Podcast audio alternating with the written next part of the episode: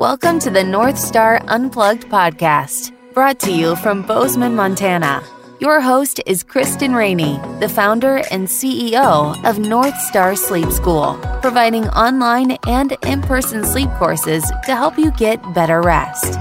The North Star Unplugged podcast is about rest and rejuvenation, and it's also about unplugging from technology, transitions, and transformations, and spending time and energy on the things that really matter, which are different for all of us. You can find the audio version of the podcast on Apple Podcasts, Spotify, and Google Podcasts. If you want to watch the interviews, go to YouTube and search for the North Star Unplugged channel. Finally, you can also see all prior episodes on the North Star Sleep School website at www.northstarsleepschool.com.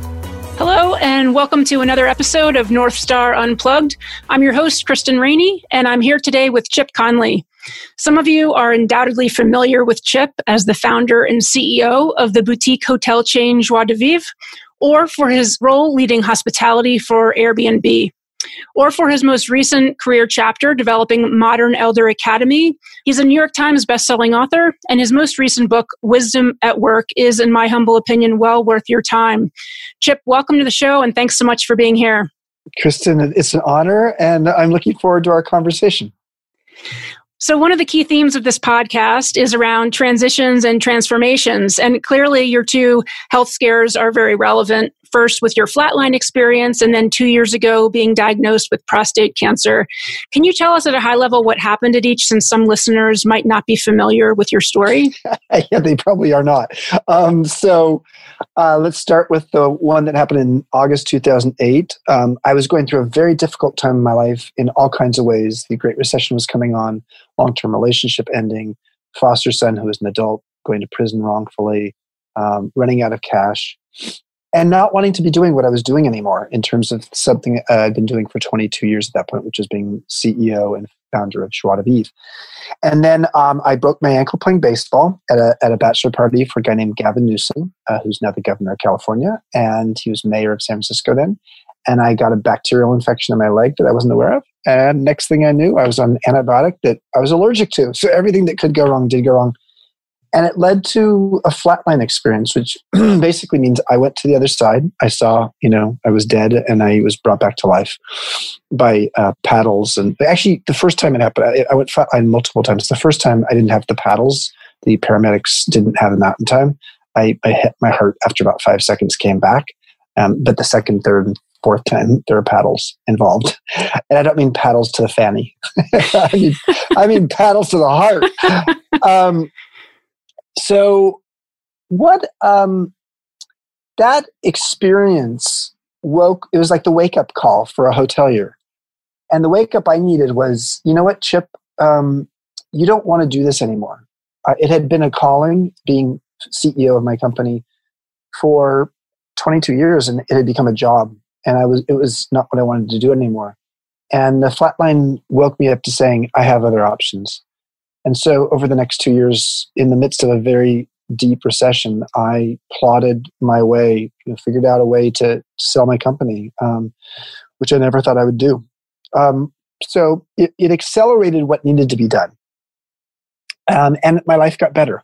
And interestingly enough, um, that led me soon after that, after I'd sold the company, to having the three uh, founders of Airbnb approach me now, let's be clear that if I had still been CEO of my own company, they would not have approached me and said, Hey, Chip, we want you to help us democratize hospitality. We're a little tech startup. We have this great idea. It's growing quickly.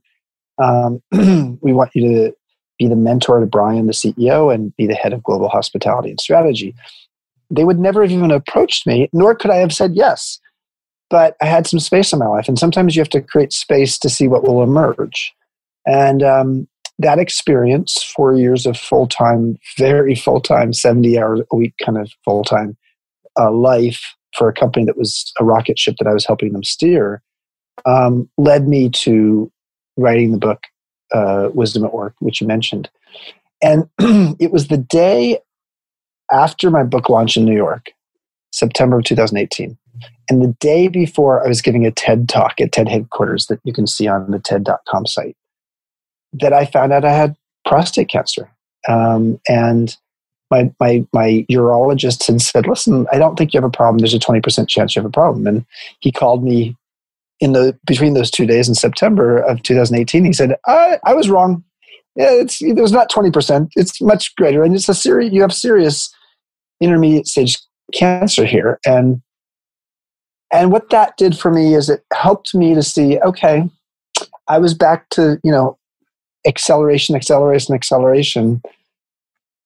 Because we were launching Modern Elder Academy about six weeks later, and we after six months of beta testing it, and um, and I, instead of going and trying to do our second location or trying to do a major real estate development we were going to do, I stepped away from both of those and said, let me give myself some time to see what my body is telling me relative to this cancer.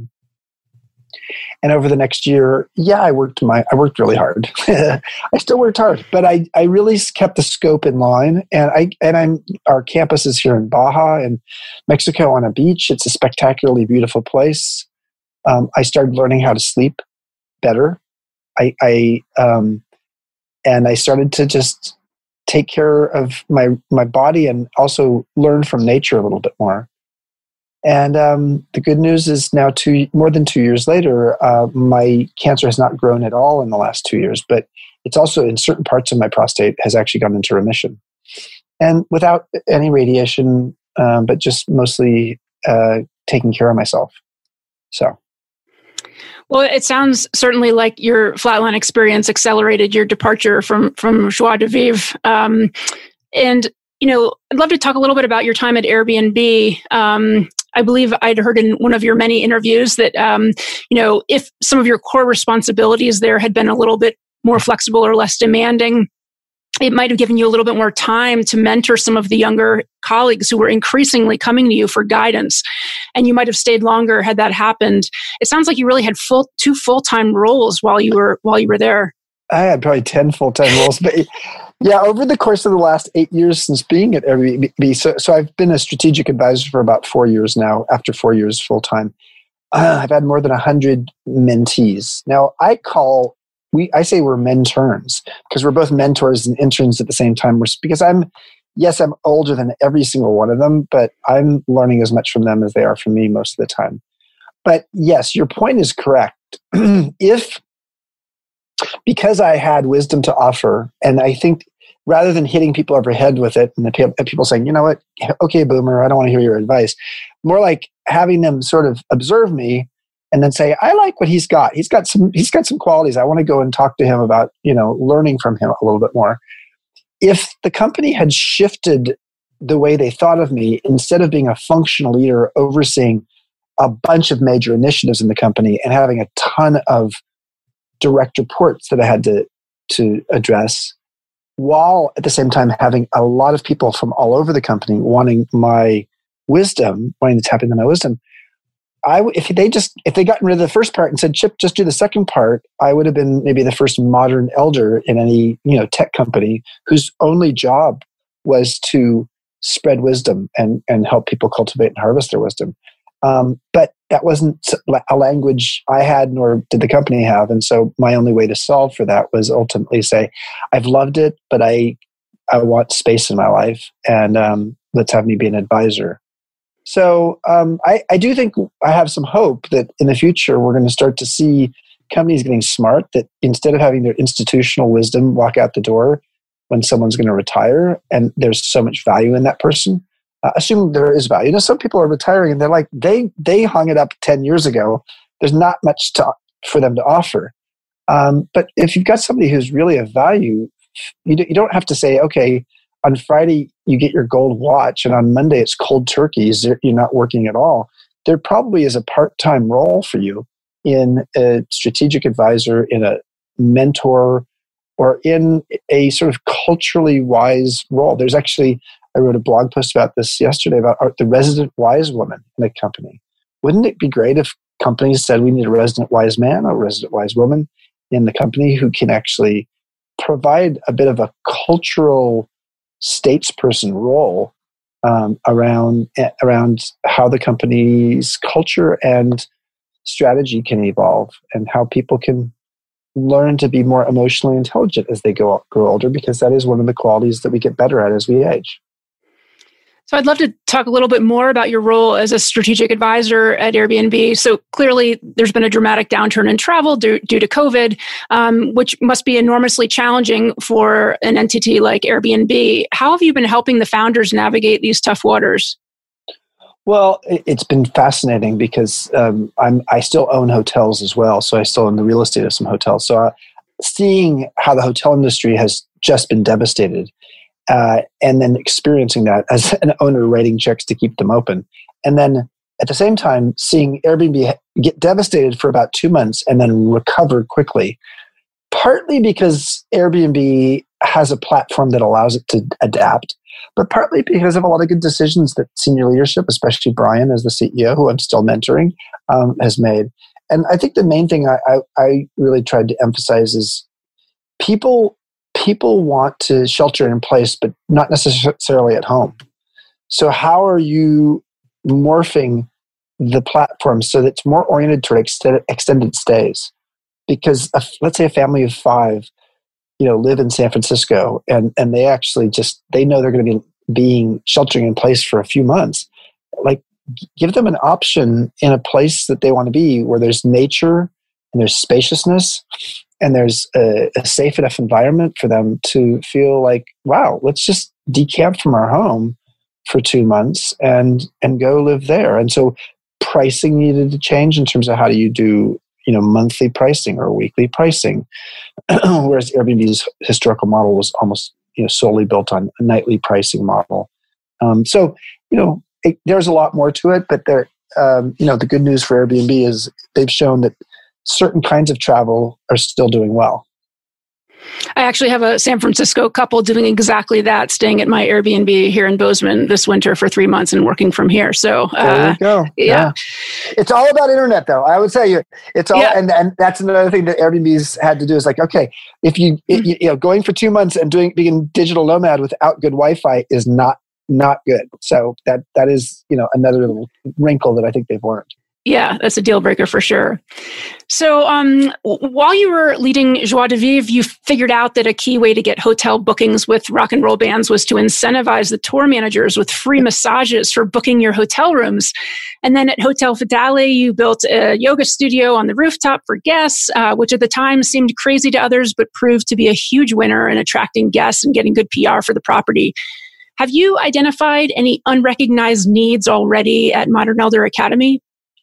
Yes. Um, so this is, uh, I, I, appreciate you having done your homework, Kristen. So great, two great examples that no other hotel in San Francisco is offering.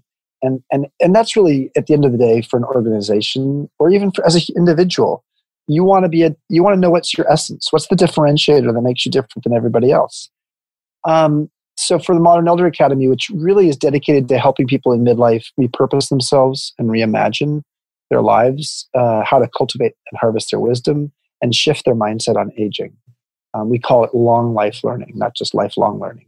What we've helped people to do is to see that they can change their mindset, um, even if the world's you know approach to ageism hasn't changed.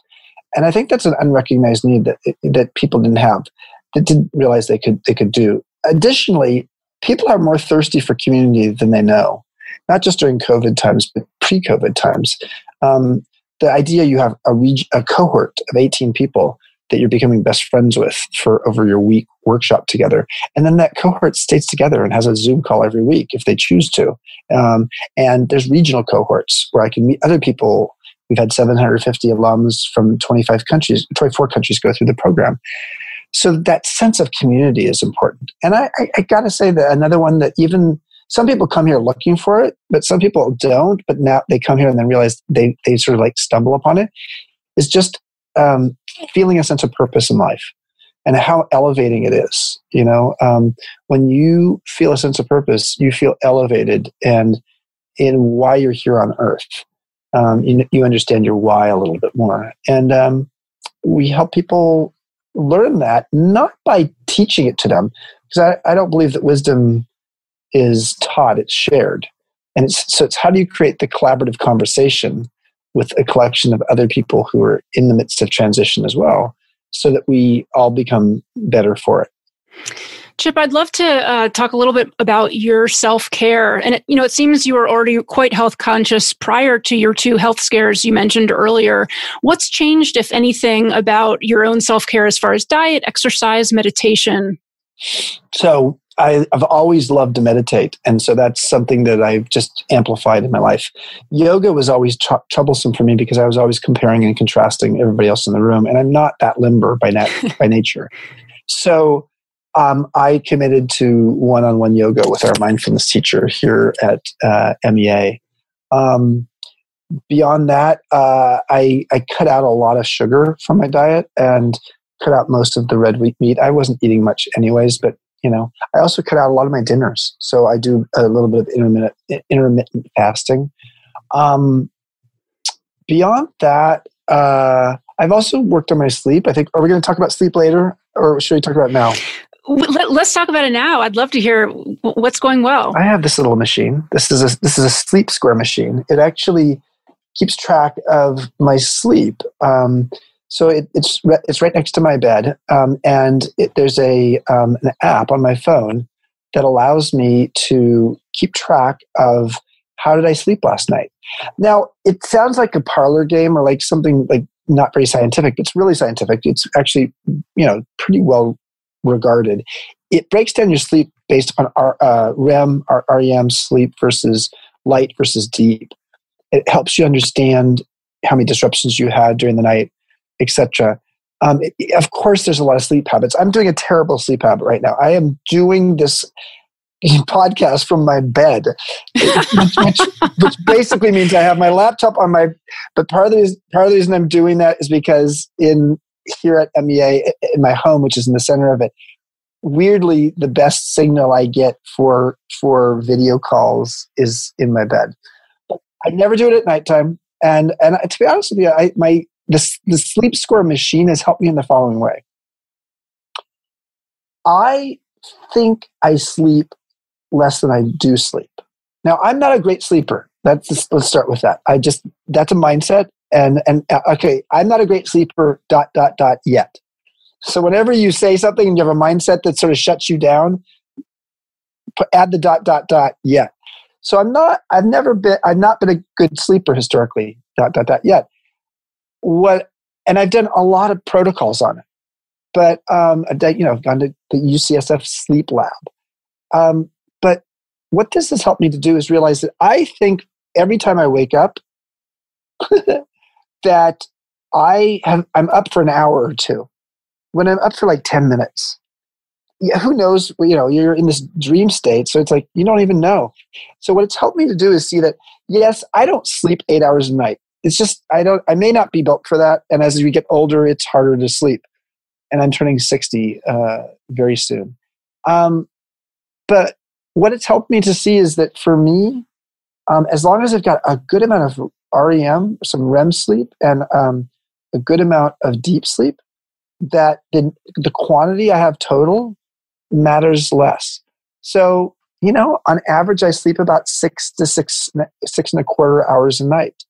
Um, that sounds really like not enough. And it's probably not. And sometimes I have to have an eight hour sleep just to sort of, you know, get me fully back. But can I get by on six and a half to seven hours of sleep? Really well.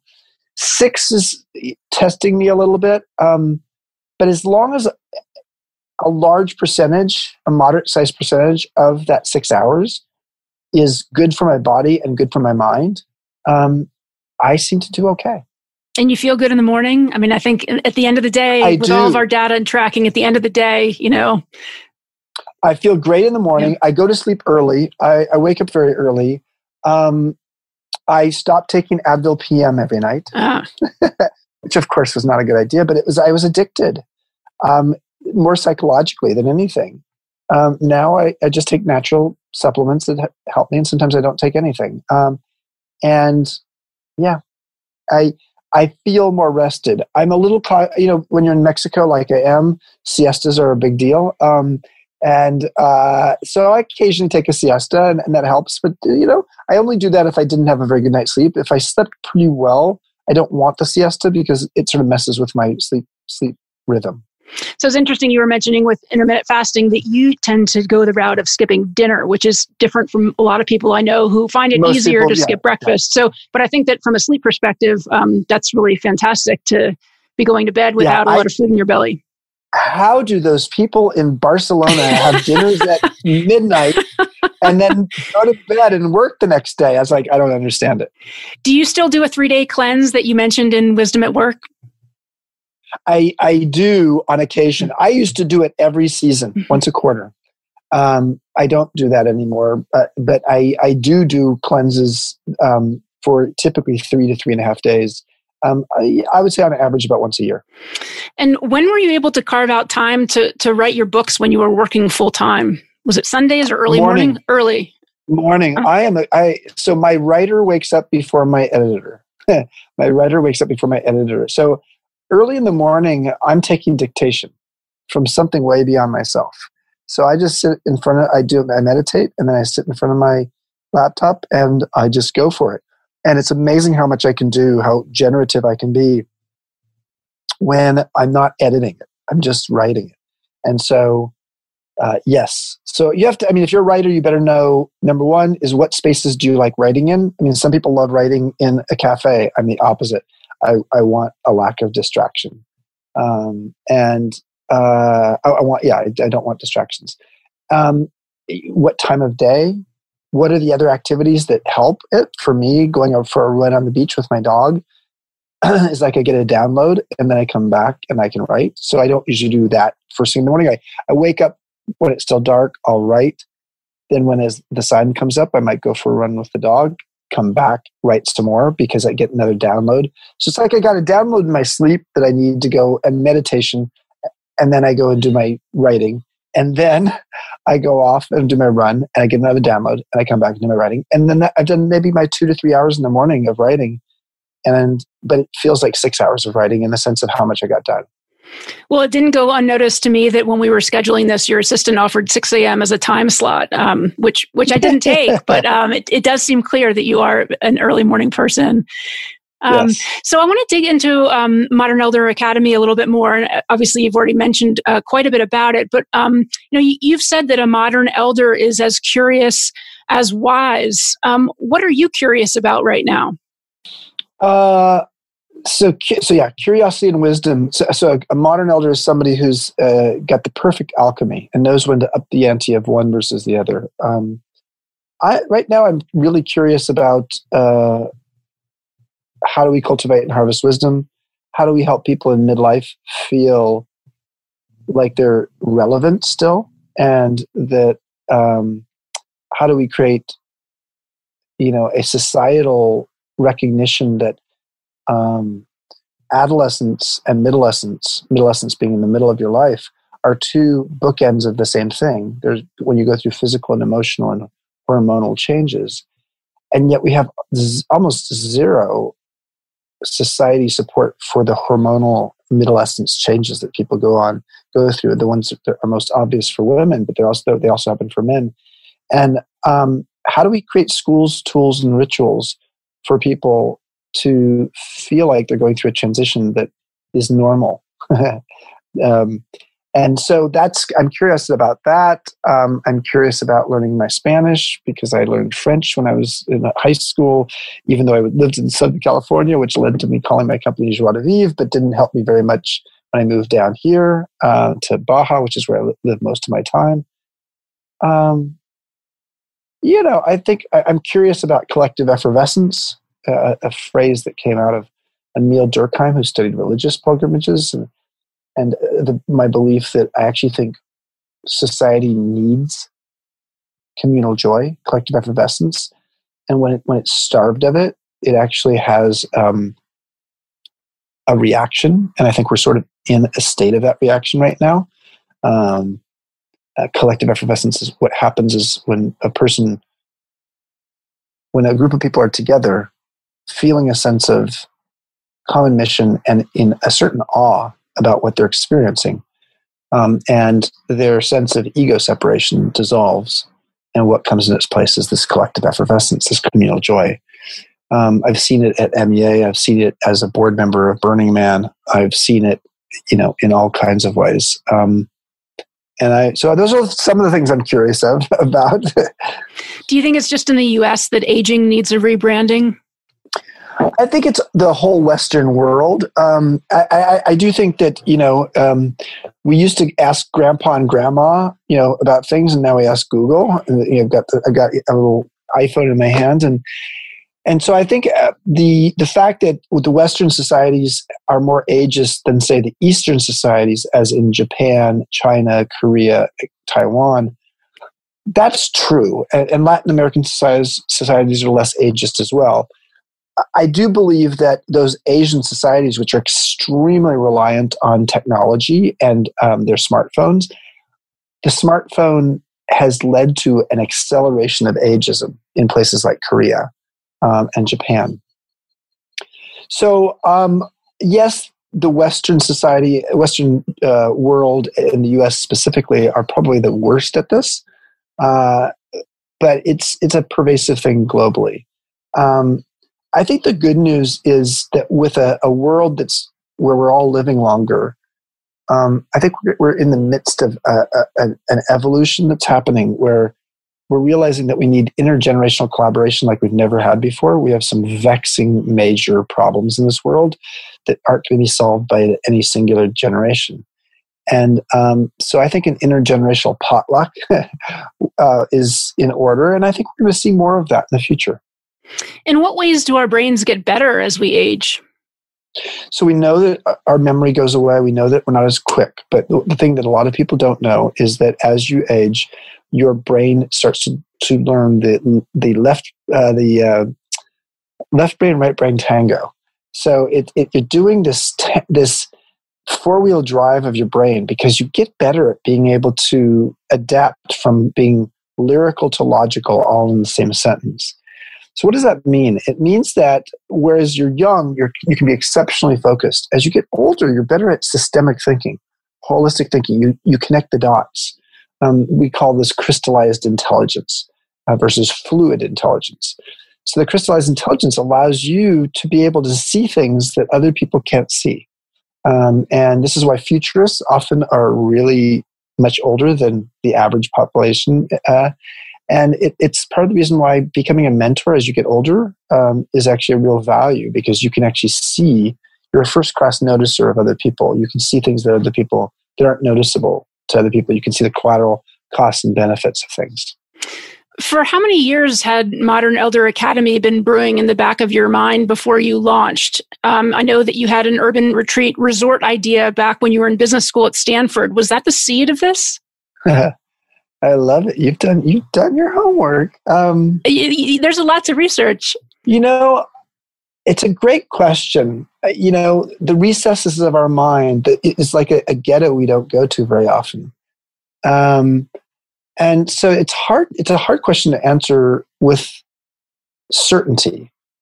I, I, I, there's no doubt my background as somebody who started going to the Esalen Institute, the famous personal growth retreat center in Big Sur, California, when I was 22, um, and then became a hospitality executive.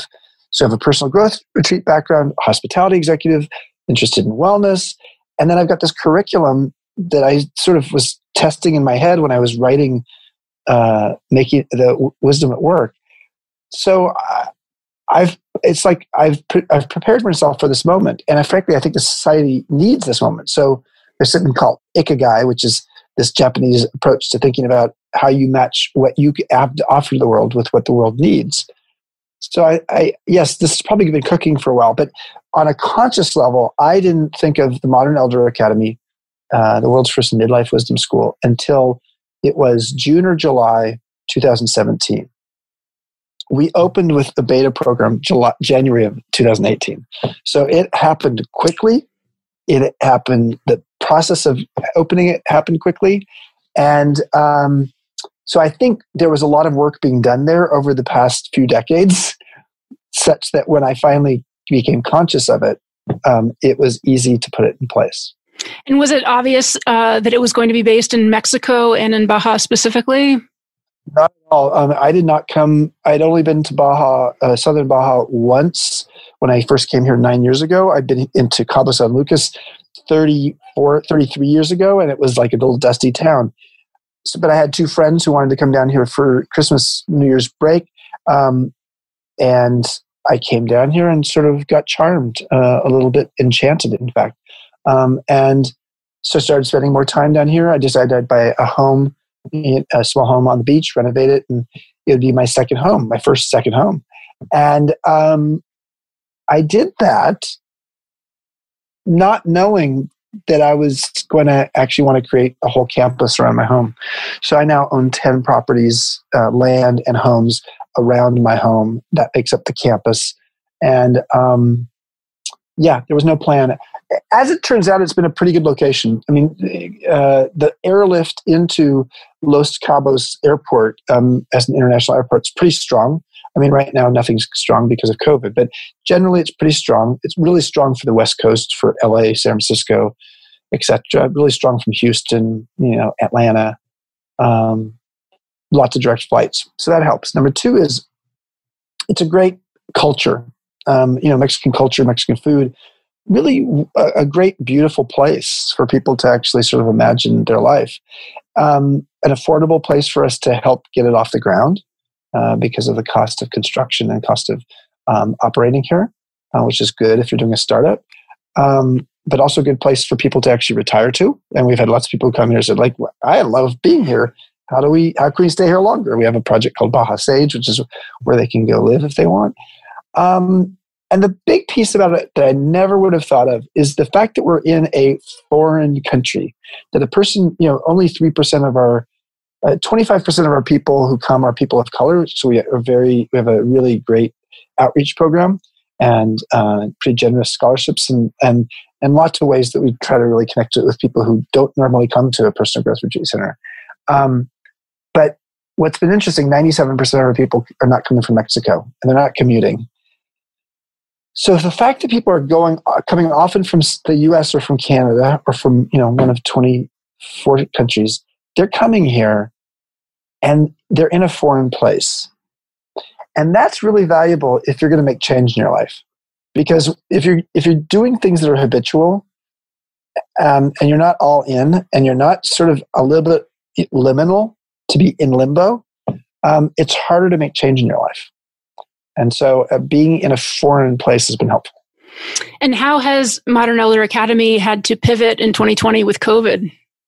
So we shifted to doing something called sabbatical sessions, and they're minimum two week stay. Lots of people are choosing to come for a month or even longer. Um, and, and sabbatical sessions is all based upon the premise that you're going to self curate your experience so you can opt in to, to, some of our programming or not. We have three meals a day, um, but we also have yoga and we have meditation and we have actual in classroom, but it, all the classroom work is now outside in, in uh, shaded areas that are uh, outdoors, which a lot is makes it a lot safer. Um, and you can go for a hike or a mountain biking trip on your own or with others, but it's sort of a little bit more freeform. Um, and and allows people to come for an extended stay, which means we don't have a revolving door of people coming, which is a bit dangerous with having that many people coming through a campus every single week. We usually have 18 people come. They arrive on a Sunday. They leave on a Sunday, and then there's another one that comes Sunday night again. Um, so this is allows for a little bit more stability. Chip, you must be relieved that you got in your world tour of music festivals before COVID. And I know we could spend a, whole episode uh, talking about those 36 festivals in 20 countries in the year. Um, but for today, were there any specific moments, events, or learnings during that time that inspired you enough to incorporate them into the MEA experience? Hmm. You, you know, um, there are a few. I mean, I think ritual. I think ritual is really important, and um, there was a, a, a, festival I went to called Lightning in a Bottle uh, in California, and there was a, a, a camp there where people were letting go of mindsets, letting go of things that no longer serve them, and they were writing it on a piece of paper and then re- saying it to the collection of people who they were doing this with. and then putting it in the fire. And that, that's actually a ritual we have here. We call it the great midlife edit. And it's after your first 24 hours here and you're ready to let go of some things and let go. And, and we do that at sunset. So people can sort of feel like it's the sunset of something that they're letting go of. And, you know, that idea came from a, a festival. But I would just say the stuff that I loved at the festival, my favorite experience at, uh, during that year was going to Maha Kumbh Mela, which is the largest festival of uh, in the world. It's a Hindu festival at the Ganges River that happens every 12 years. Every three years, a smaller version, but the big ones every 12 years, 100 million people over the course of 55 days. So that was fascinating. Is how do you create a temporary city that on its peak day has 35 million people that normally is just a, a you know a, it's just nature it's just sort. of, It's actually, frankly, a part of the Ganges River that is usually under submerged underwater. Um, so that was fascinating, is to see how cooperation and people coming together to create something and feel that sense of collective effervescence as a result of it. In your 2010 TED Talk, uh, you discussed your pivotal trip to Bhutan, um, which definitely piqued my interest as I lived there for part of 2005 to 2006. And of course, Bhutan's gotten a lot of attention uh, for using gross national happiness to measure success rather than GDP. And you noted in your TED talk that your time in Bhutan made you realize how critical it is to consider the intangibles when we think about a business's success or a country's success. What are one or two intangibles you've focused on either at MEA or in your own life? Well, I'll start actually just a quick point. I in my business after I came back from Bhutan, I really looked at how are we measuring both employee and customer loyalty. and how are we measuring when I joined Airbnb belonging? Because the the mantra for Airbnb soon after I joined, because we did a, an exercise that helped us get there with, with a bunch of us, was Airbnb is in, in the belong anywhere business. So how do you measure belonging? So in my own life, um, I, I often look at at any point if I didn't live, it's like uh, it's it's the George Bailey effect. So George Bailey was was the guy in um, It's a Wonderful Life, Jimmy Stewart. And when he's about to throw himself off the bridge and kill himself, um, Clarence, his angel, uh, says, "Let me show you this movie of what the world would be like if you hadn't existed." and I think we all need that. We all need our George Bailey effect, this sense of like, wow, what what is it that I've done that has made, created a legacy? Whether it was having a couple of kids and helping them grow into you know uh, successful and healthy and happy adults, um, so I, or whatever it is. So for me, the intangible that I'm looking at is I am what survives me. So what is it that is my legacy? what is it that I am providing to the world that wouldn't have been here otherwise? That's an intangible.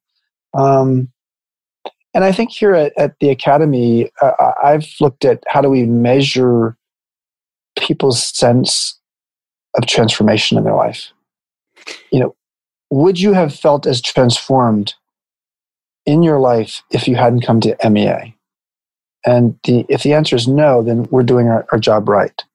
Um, so. And you have a happiness equation of your own? I have a happiness equation that's in my book, Emotional Equations. Um, and that is, and I learned this in Bhutan uh, happiness is wanting what you have divided by having what you want. Wanting what you have is a form of gratitude. So, and having what you want is a form of grat- gratification. So, in essence, happiness equals gratitude divided by gratification. And I know that in preparation for coming to Modern Elder Academy, that guests do an identity cleanse. Can you share more about that?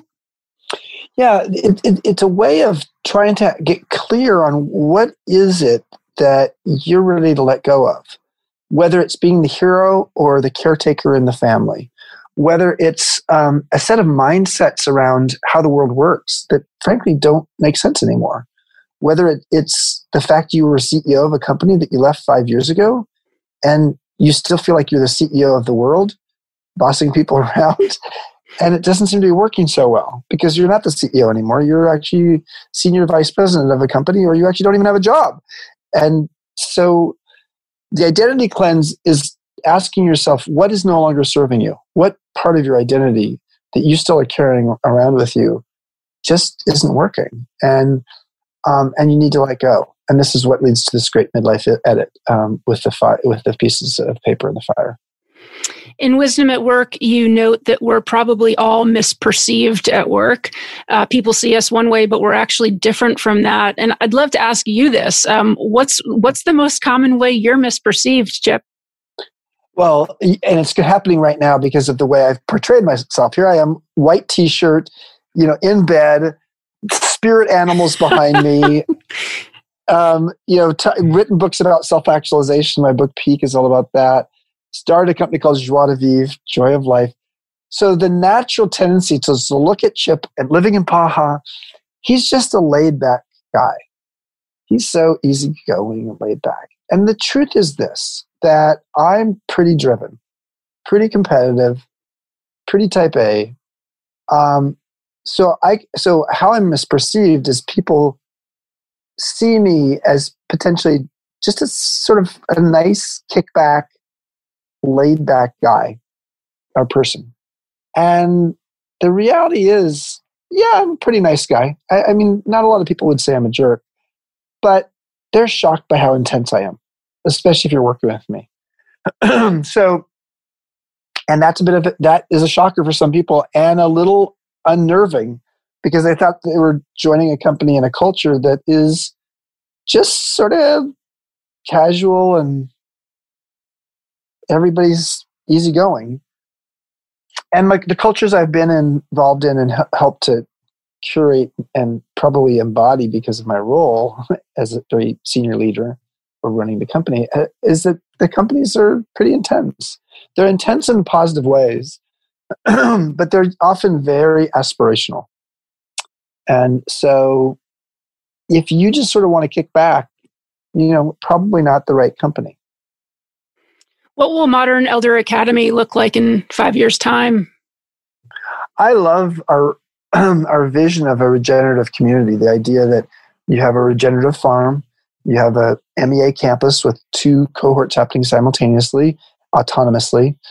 Um, you have a cultural center focusing on the indigenous culture of where these academies are located. And then you have housing in like a village format around it um, some of the people with their primary home, some of them with the secondary home, and the people who have it as their secondary home put their home back in a rental pool so that people who want to come and do a sabbatical or a gap year can come for an extended stay and have a little taste test of the program without having the full workshop program.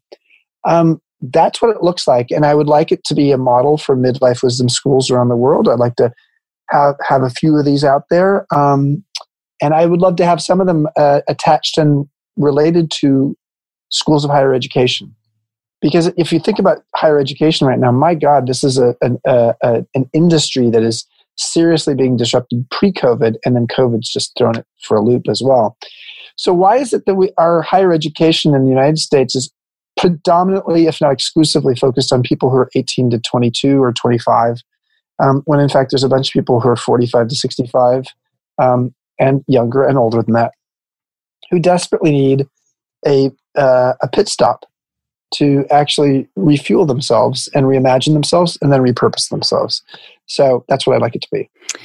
Uh, I know you have board seats with Encore.org and with the Stanford Center on Longevity, which both seem really well aligned with what you're doing at MEA. Can you share any current initiatives that are underway at either of those that you're particularly excited about?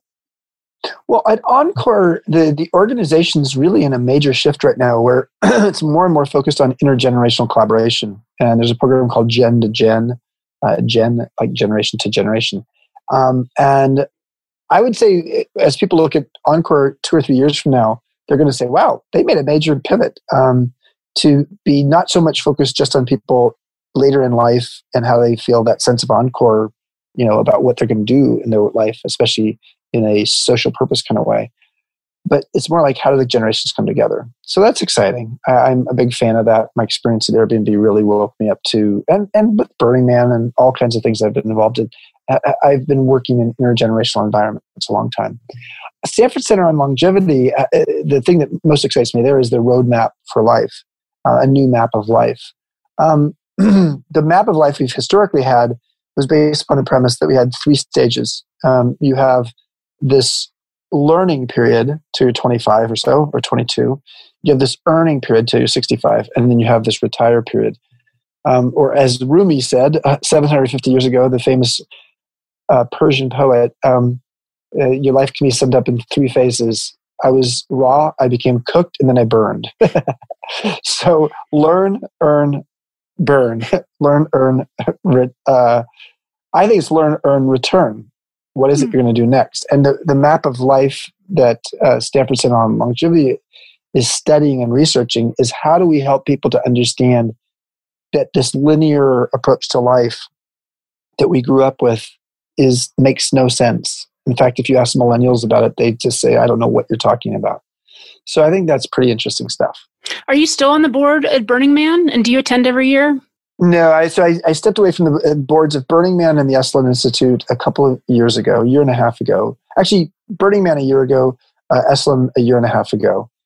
And um, I just was ready for something next. I'd been on both boards for almost 10 years and uh, made a major contribution in both places, and I wanted to do something new.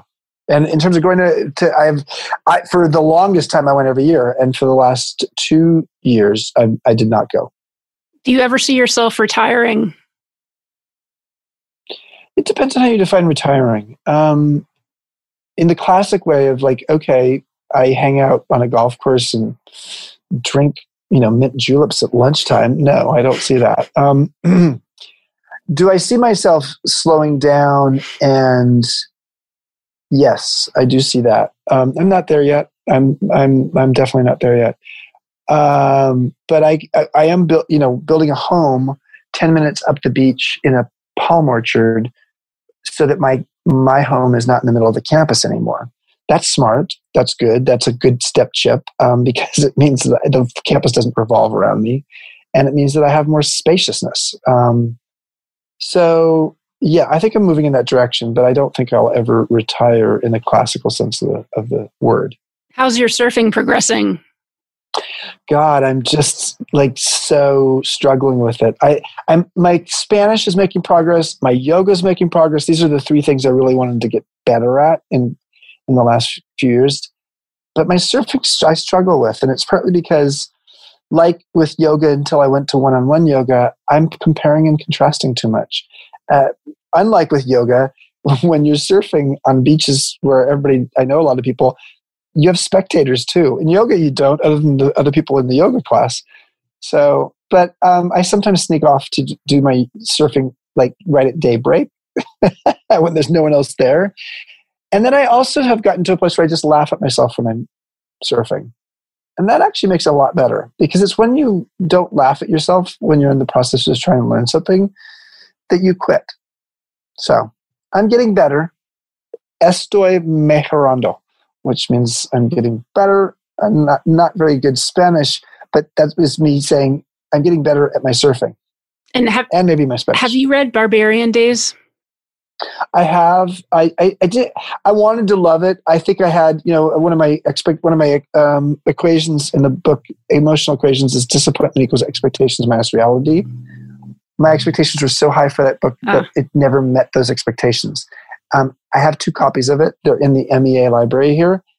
I need to try it again at some point. In addition to, of course, your own most recent book, Wisdom at Work, uh, are there two or three others related to any of the topics we've discussed today that you'd be willing to recommend to listeners? Man's Search for Meaning, my favorite book of all time, uh, about Viktor Frankl in a concentration camp in World War II. Um, it really helps you to see that despair equals suffering minus meaning and that despair and meaning are inversely proportional. And learning how to cultivate meaning in, meaning in your life is really important. Um, what else? I love the 40 uh, Rules of Love, which is a, a fiction book. I don't read a lot of fiction, but it's a fiction book with a really interesting story. It's about Rumi. It's about Rumi and his relationship with Shams, who is his teacher. Um, and it, it, it's a beautiful tale um, written by a Turkish author, a, a woman uh, and that, that's one of my favorite books. And it really speaks to love in in the most broadest sense of the word, and in the sense of being curious as well.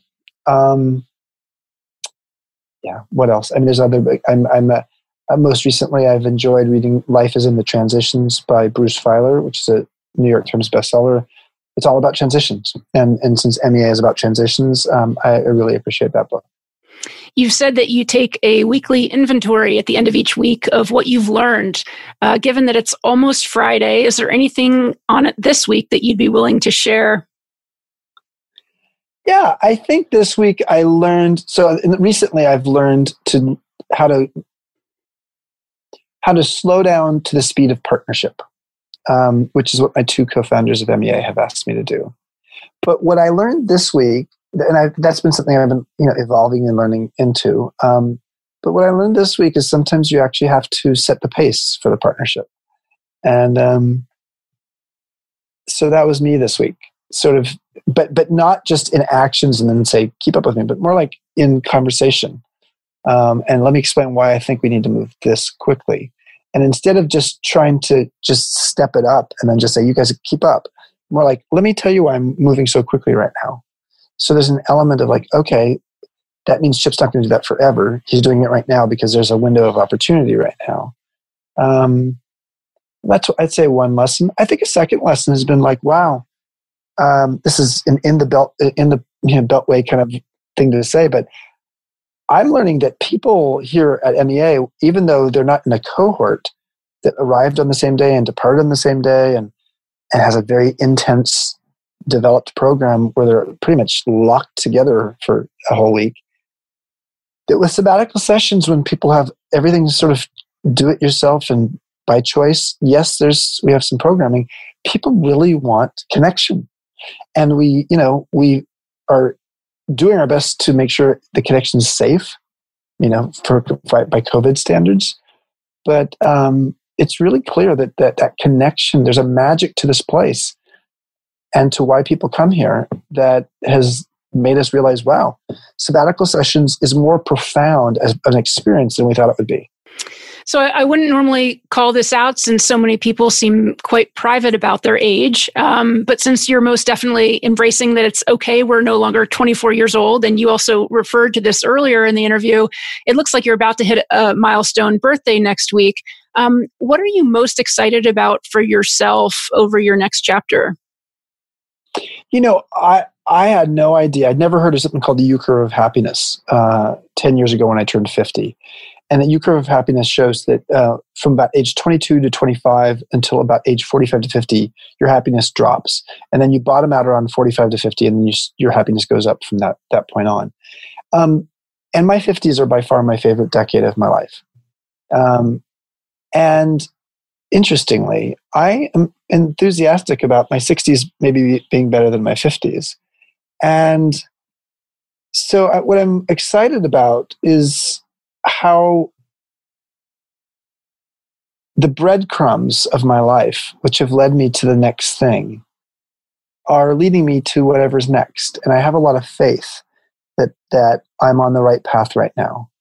And um, yeah so i guess more than anything I, i'm just excited about the journey that i'm on i'm less focused on like where is it taking me and what's the finish line um yeah and i'm appreciating frankly at times being in the mystery of it all well, Chip, thank you so much for taking the time from your busy schedule to be with us today. Uh, it's been a real pleasure and look forward to chatting more. And uh, for our listeners, if you'd like to learn more about Modern Elder Academy and Chip's work there, please be sure to check out the website at modernelderacademy.com and Chip's blog at wisdomwell.modernelderacademy.com, which we'll put in the show notes as well. Take care, everyone. Thanks for tuning in to the North Star Unplugged podcast. The audio version can be heard on Apple Podcasts, Spotify, and Google Podcasts. The video version can be watched on YouTube on the North Star Unplugged channel.